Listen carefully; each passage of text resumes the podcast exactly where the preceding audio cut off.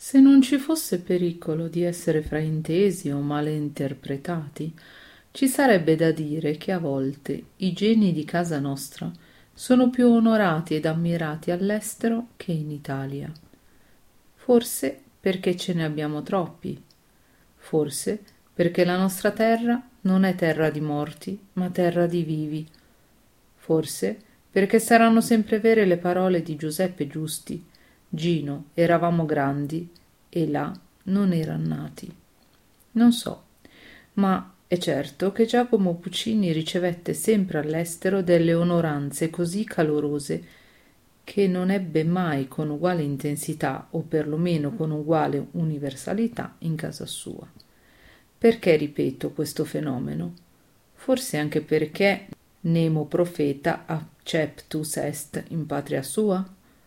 Io non voglio ripetere questo motto evangelico, perché oggi sarei certo di fare ingiuria al mio paese, ma debbo constatare una volta di più che noi italiani eravamo allora gli ultimi a riconoscere le nostre glorie e a rendere il dovuto onore ai geni autentici di nostra gente. In poche città d'Italia, come dicevo sopra, Puccini vivente ebbe gli onori che gli tributavano all'estero dalle due Americhe fino a Parigi e da Vienna fino a Berlino. Avvenne a tal proposito durante la traversata d'Europa un piccolo episodio che quantunque sia insignificante per il fatto in se stesso, ha tuttavia il suo valore e la sua importanza per giustificare pienamente la mia affermazione. Puccini aveva proibito assolutamente ai suoi compagni di viaggio di rivelare il suo nome a chi che sia. Se lo riconoscevano, pazienza, altrimenti silenzio. Giunti a Monaco di Baviera, non poterono trovare alloggio in nessun albergo. Erano tutti affollati e dovunque si presentassero trovavano sempre la medesima risposta, espressa con risoluto accento teutonico. Completo. Allora i compagni di viaggio dissero al maestro: Qui bisogna risolvere la questione, se no si dorme all'aria aperta. È vero che è caldo, ma non è eccessivamente piacevole né simpatico dormire in macchina come zingari. È necessario che lei ci permetta di rivelare il suo nome e vedrà che allora l'alloggio lo troveremo. Arrivati ad un albergo di lusso, ebbero la medesima risposta. Allora Tonio, che conosceva a perfezione la lingua tedesca e che faceva perciò da interprete a tutta la carovana, disse al direttore dell'albergo Presento il maestro Giacomo Puccini, mio padre. Bastò. Mille inchini, mille complimenti, mille scuse, nello stesso tempo mille proteste di alta ammirazione.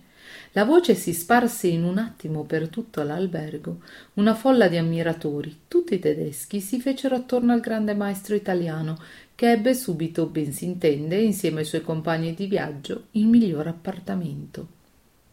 È un episodio qualunque, lo capisco, ma l'ho voluto raccontare a prova della grande popolarità che Puccini ebbe sempre al di là delle nostre Alpi e del nostro mare. Vienna era l'idolo di Puccini, Puccini era l'idolo di Vienna.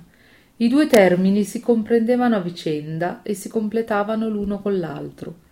Prima della traversata di cui parliamo, il maestro era già stato moltissime volte nella capitale austriaca e possiamo dire con sicurezza che in nessuna città dell'estero, comprese le due Americhe, si sentì mai così amato, stimato, ossequiato, direi quasi adorato, come a Vienna. Vi andò la prima volta nel 1891, ai lontani tempi delle Villi, quando ai complimenti che gli venivano fatti in perfetta lingua teutonica rispondeva in perfetta lingua toscana e lucchese. Era solo.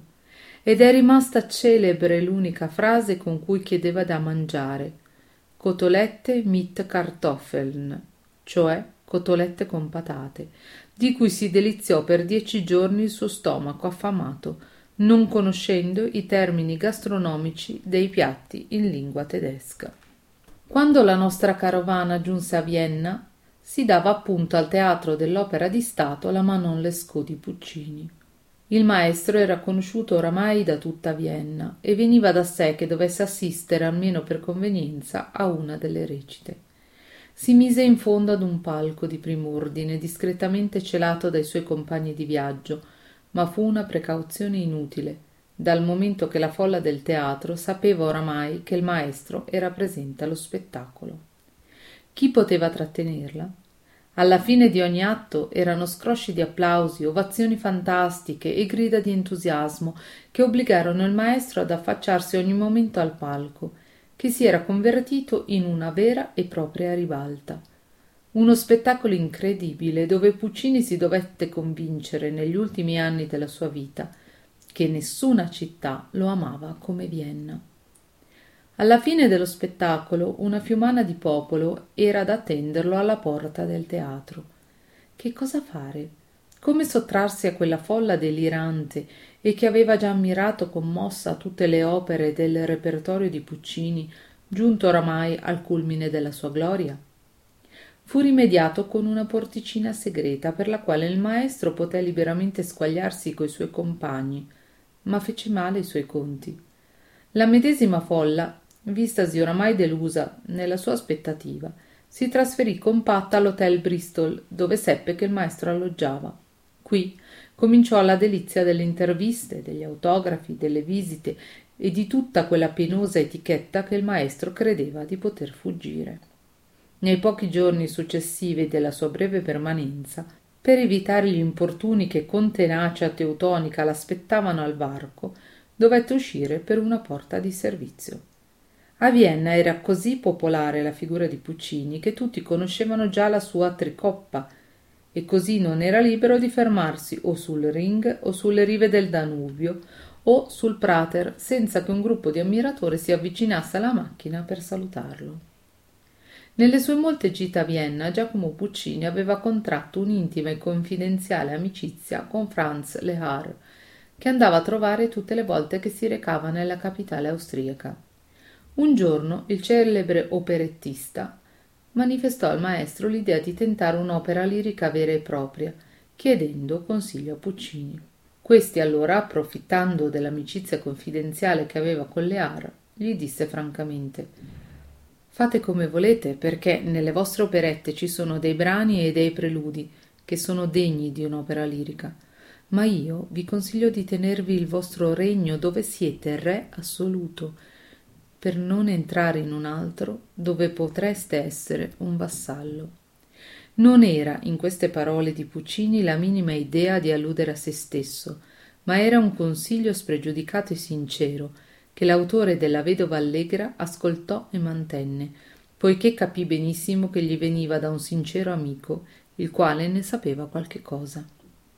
Nei giorni in cui puccini e la sua carovana dimoravano a vienna avvenne un episodio caratteristico e curioso che merita la pena di raccontare se non altro per l'originalità del fatto che dette al maestro l'occasione di ricevere applausi rigorosamente non dovuti a lui. Ecco di che si tratta una sera l'autore di vedova allegra invitò l'autore di butterfly ad assistere alla prima di una sua operetta che si dava al teatro unter den linden e che aveva per titolo giacca gialla. Il maestro accettò volentieri ma la sua presenza in teatro fece nascere il dubbio se gli scroscianti applausi fossero diretti a franz lear o a giacomo puccini ed ecco il perché alla fine dell'operetta che venne freneticamente applaudita lear volle che puccini si presentasse con lui alla ribalta quasi per condividere fraternamente gli applausi della serata. Ma il curioso è questo che il celebre operettista non fu contento finché non ebbe spinto il suo grande amico a presentarsi da solo e ringraziare il pubblico applaudente per il successo che non era e non poteva essere il suo immaginate voi l'imbarazzo di puccini ma cominciava oramai il nostro caro e grande amico turista a sentire la nostalgia della sua patria dal cielo azzurro e non fu mai così raggiante di gioia come quando dopo la svizzera piovosa poté rivedere il sole d'italia e la spiaggia ridente di viareggio